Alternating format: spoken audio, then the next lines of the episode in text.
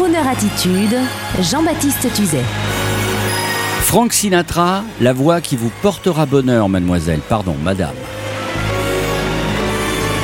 Il y a 20 ans, en mai 1998, la voix de l'Amérique, The Voice, Frank Sinatra disparaissait après avoir enregistré deux albums de duo et fait encore de nombreux concerts de par le monde avec une moumoute sur la tête. Frank Sinatra, dont la vie sera guidée par ses amours, et vous allez le comprendre, marquera définitivement le meilleur du talent vocal populaire américain, avec une technique de chant et un charme quasiment alchimique à la radio. Que vous l'écoutiez en grandes ondes, en FM et maintenant avec le son digital, la voix résonne d'une perfection implacable sur les plus belles mélodies américaines de ces 60 dernières années.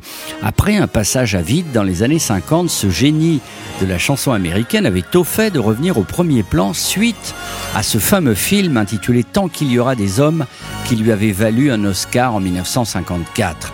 À cette époque, il faut le savoir, il était contraint d'enregistrer des spots de radio dans lesquels il faisait même la voix d'un chien et passer la tête baissée devant le fameux Paramount Theater où quelques années plus tôt seulement, les Bobby Soxers, jeunes filles à jupe plissée à chaussettes blanches, fondaient en pamoison devant ce petit gringalet italien qu'elles avaient envie de protéger.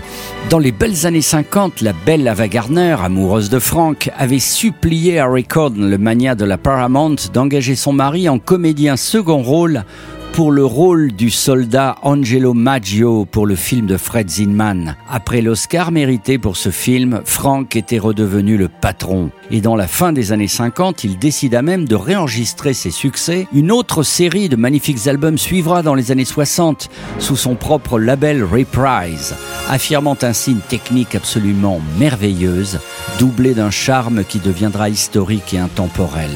Les années 60, 70, 80 s'enchaîneront sous le de l'opulence, avec entre autres un mariage étonnant avec Mia Farrow, Frank Sinatra demeure encore aujourd'hui l'un des plus grands maîtres de la chanson populaire mondiale, ayant aidé la condition noire dans les années 60, ayant protégé ses amis scénaristes juifs communistes qui étaient alors blacklistés dans une Amérique ségrégationniste et anticommuniste. Mademoiselle, je vous propose de donner une chance à Frank. Je vous propose de l'écouter, de le réécouter sur Croner Radio et je suis sûr que la résonance de sa voix vous portera bonheur amoureusement.